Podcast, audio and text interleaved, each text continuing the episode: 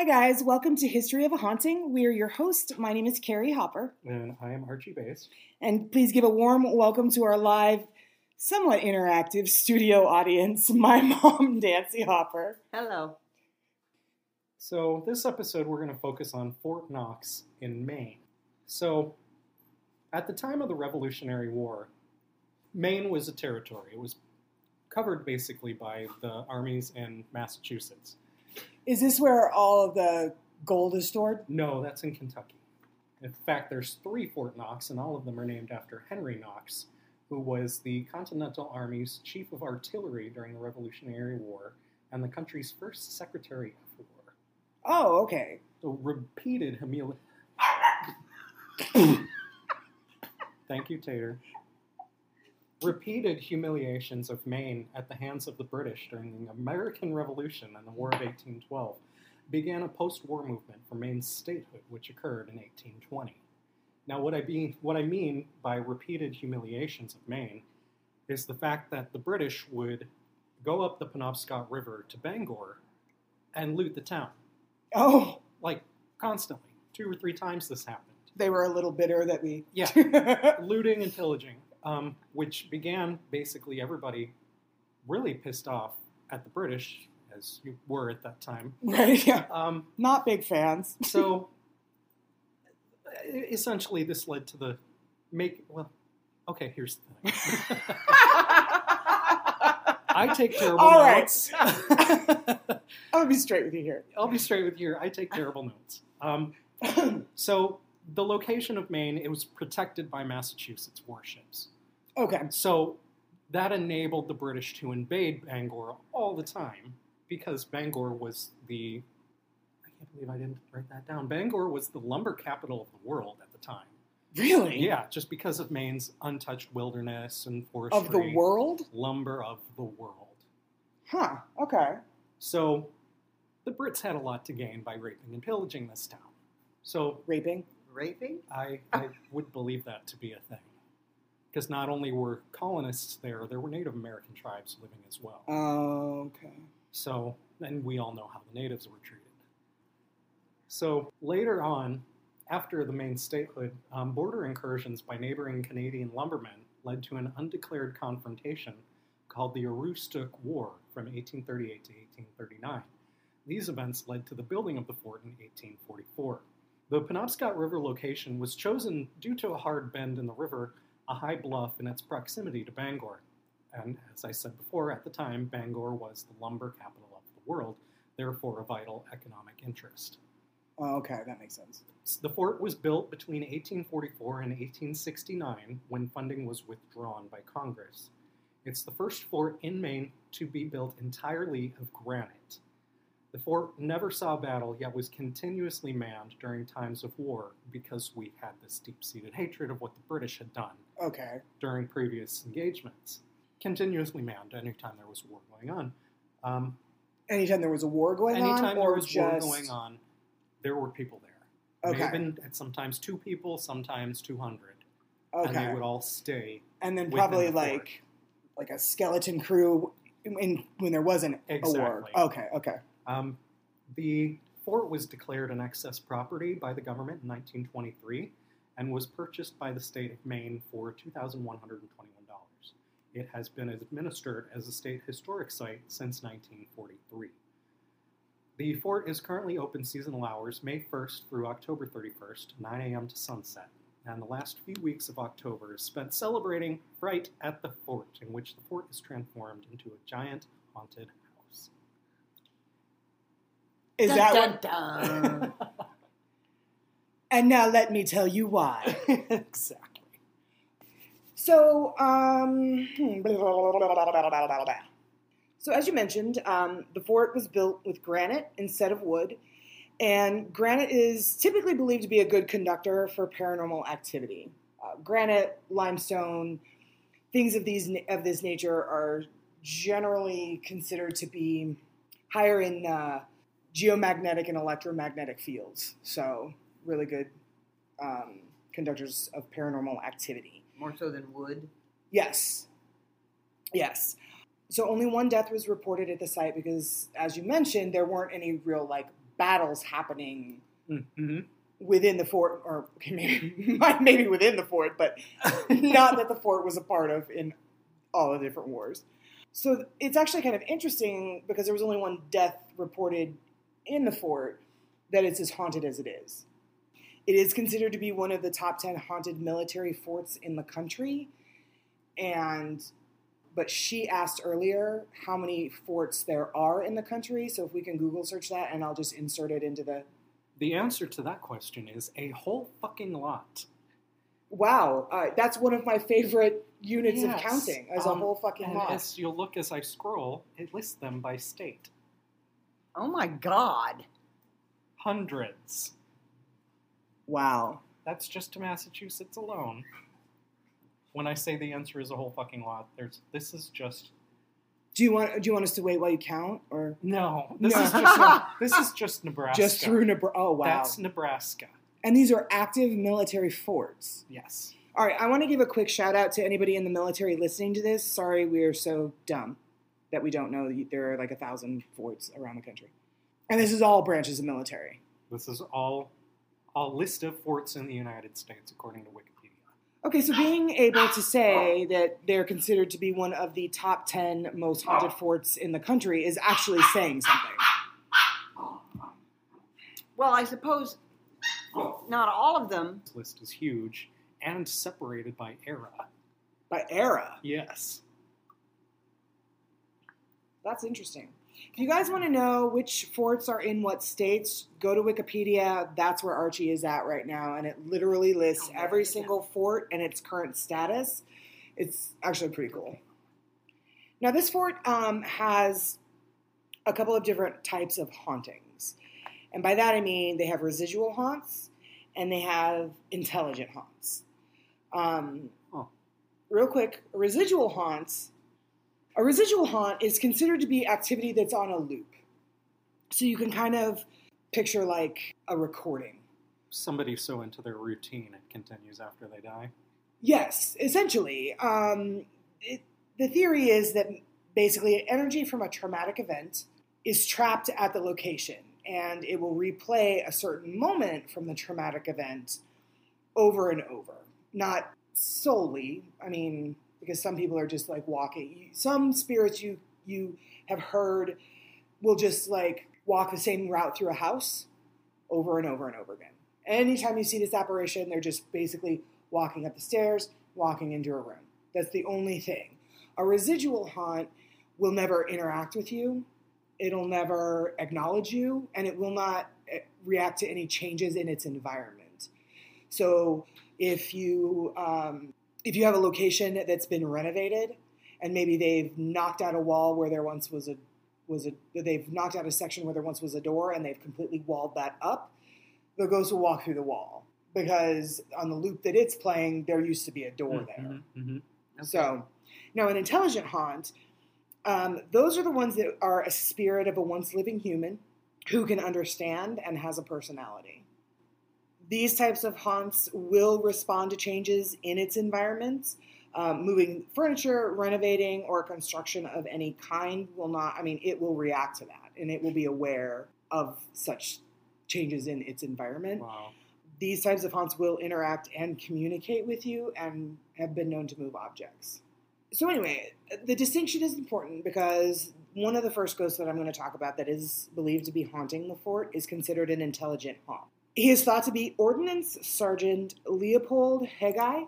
I've also heard it pronounced Heggy, so I'm not really sure. His last name is spelled H E G Y I, but for the purposes of this episode, we're going to call him Leopold. What's up, Leo? Sup, Leo. Um, so anyway, Leo wanders the location in a black duster coat. Apparently, when he was alive, he was once the caretaker of the fort for 13 years. And he actually spent a lot of time alone in the fort, just kind of patrolling it and making sure that people weren't breaking in and things of that nature. So he is believed to still be haunting the fort. And um, you can smell his cherry pipe tobacco reports, which I think is pretty interesting and he will also ask visitors and investigators who they are and what they're doing there. So now, which kind of haunting is he? Intelligent. Okay. Yeah. EVPs or electronic voice phenomenon are frequently picked up, um, and they frequently contain unexplained laughter. So now, an EVP is a recording where when you play it back after afterward, when you play it back, you hear voices or sounds you didn't hear when you were actually recording it. There is another story that a retired New Hampshire state trooper who was visiting the fort reported a white object with no head and no limbs appear in a doorway 15 yards from him.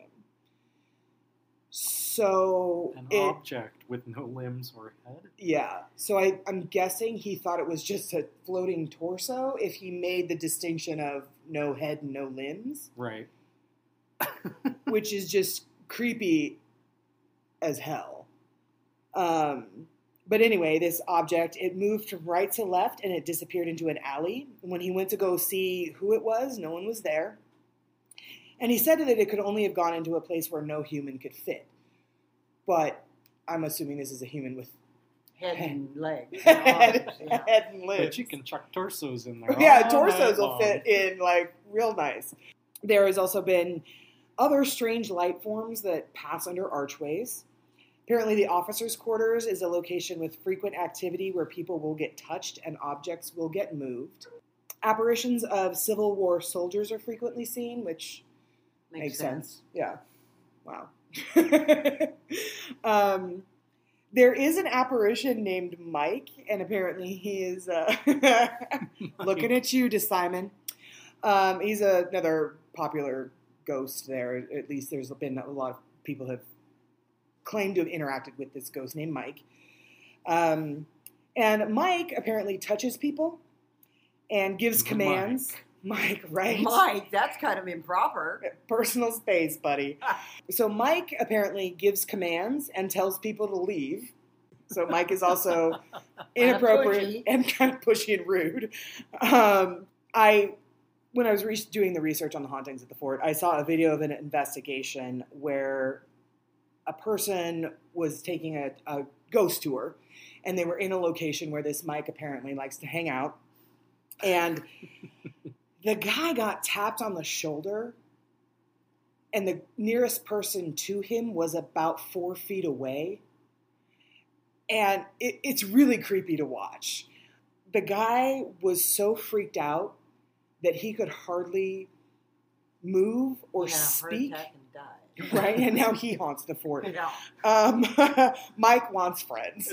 Um, he was when you watch it, it, you can very clearly see that the guy was so freaked out that he could hardly move or speak, and he actually looked like he was about to cry because he was just standing there, and the the the tour, the leader, the tour guide was like, "Are, are you okay?"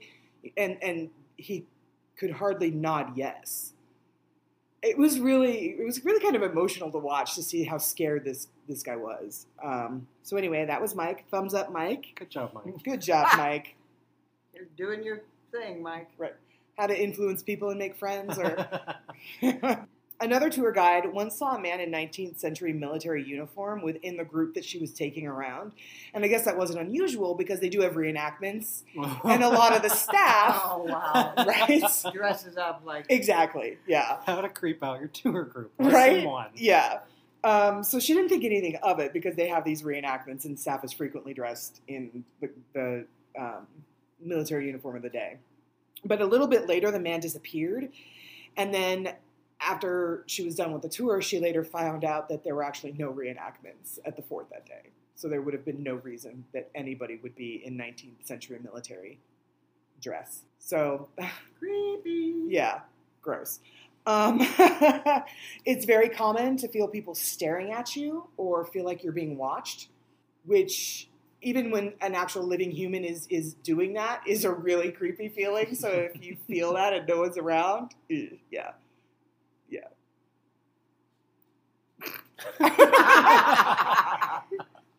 Cut that out because Archie didn't say anything. He just started laughing. Okay. Um, it's also very common to hear doors slamming in rooms where the doors are opened, and also in rooms where the doors are actually chained open so that they can't shut. But hearing slamming doors in Oh, those rooms is cool. very See, I love that shit. yeah, isn't that cool?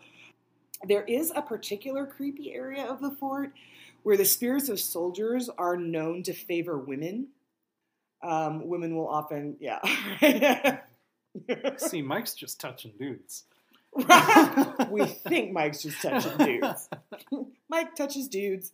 Um, anyway. My, my God. God. Hands to yourself, buddy. Um, where the fuck was see, I? you got off track. I with did get off my- track. Sorry, sorry, that was me. My bad. Okay. Anyway, so creepy area of the fort where the spirits of soldiers are known to favor women. Um, they touch them and they actually respond more to questions asked by women. So um, take that for what you will. It is common to see a black to see black apparitions along Two Step Alley. The fort was actually featured on Sci-Fi's Ghost Hunters, um, and on the episode, they caught a weird anomaly on their thermal camera that they couldn't quite explain. And then they also saw something move through their laser grid. And I actually, I've actually seen this episode, and that is pretty wild to see. So you're looking at me, mom, like you don't know what a laser grid is. I don't. Okay. So you're right. So basically, what a laser grid is, and I kind of like it makes me think of those, um, you know, at Christmas when people have those projections on their house. Yeah.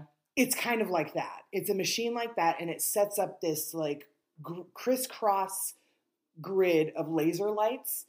And then if anything walks through it, it distorts the grid so that you know Oh, something is going through it. Right. And so that's what they caught. They oh, Okay. caught this something black mass walk through the laser grid. It was wild to see it. So they caught that. Other common experiences are hearing boots walking on hardwood floors. Okay, maybe not hardwood, but wooden floors. Um, being tapped on the shoulder.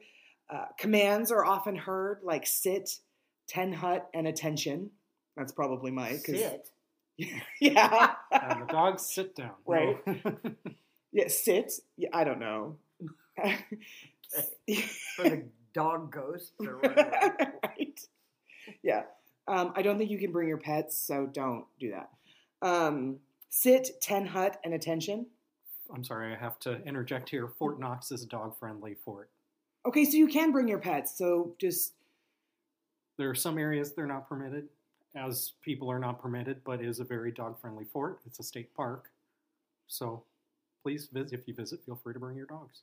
that's really cool. And if your dogs sit down for almost no apparent reason, Mike is probably Mike barking. is telling them. Mike is to sit probably down. yeah barking orders.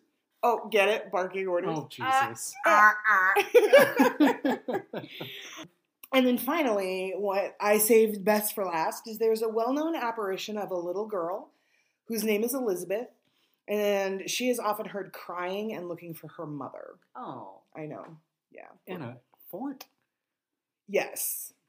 Poor baby. Okay. Um, I think that it's believed that the mother and the little girl were staying there while maybe their her husband was either stationed there or what have you. Like Archie said, it wasn't really used as a as a battle Military fort. fort. Right? Yeah, it wasn't really used as a battle fort. So they think that maybe the little girl and her mother were at some point living at the fort. Um, but anyway, it is claimed that she once put a marble in a man's shirt pocket, almost as if to prove that she was actually there. so she and Mike are two oh and Leopold are are some of the most popular apparitions that that people have experienced. Most reports are about about those um, about those folks. So anyway, those are the ghosts of Fort Knox, Maine. Um, as Archie said, they do operate a um, Fright at the Fort. There is a group that runs the fort. It's called Friends of Fort Knox. They also conduct a majority of the ghost tours that are done at the fort, and all of the proceeds go to just kind of keeping and maintaining the fort. Um, they also operate a ghost camp where you can go and spend the night from 7 p.m. to 8 a.m. and investigate the entire fort.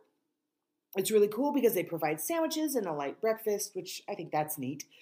Um, you can also book just guided tours with or without soldiers of ghosts accompanying you. Mike might show up. Um, and like I said, with the proceeds going to preserve, that was our ice maker. Um, with the proceeds going to preserve and maintain the fort. So if you guys are ever taking a trip to Maine and you want to check out Fort Knox, you can visit their site at fortknoxmaine.com or you can give them a call at 207 469 6553. And then, um, of course, we will put photos of the location and a link to their website up on all of our social media. If any of you should happen to visit this location, which we kind of recommend you do, because not only is the fort a sight to behold, you can also visit the Penobscot Narrows Bridge, Oh, yeah. which is a beautiful cable stayed bridge over the Penobscot River, which has a observ- an observatory in the West Tower at the top. It's one of the highest bridge observatories in the world, if I remember correctly. Ooh, really? Like Yeah. taller than Tower Bridge in London? hmm the tower reaches 420 feet into the air and allows the visitors to view the bridge, the nearby Fort Knox historic site, and the Penobscot River. I've read numerous blog, blog articles in researching this that everyone that's gone to visit has said it's gorgeous view. You yeah, can just- just it's you can phenomenal. see for miles. wow, really? Beautiful. Wow. Um, I think also one of the two, if you pay to visit the fort or pay to visit the bridge, both include the other site. Oh, okay. Oh. So it's not only a tourist destination for the history, but also for the future with this beautiful bridge. Wow, okay, that's pretty cool. All right, that's all I have to add. Okay, all right, great. So you can email us your stories if you've been to the location or um, if you're planning to go to the location. Email us your stories. Um, also, again, location suggestions. You can send us an email to hoahpodcast at gmail.com. Um, and please follow us on Twitter, Instagram, and Facebook. Also at HOAH Podcast. As always, please take a moment to leave a review.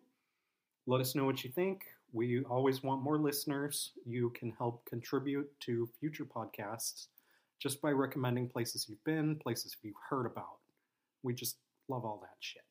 Yeah, absolutely, absolutely. And we're always looking to improve. So go ahead and send us constructive criticism. Um, and again, as usual, please send all hate mail to Skip Hurst and Q Caswell. So thanks again, guys. We will see you in the next episode.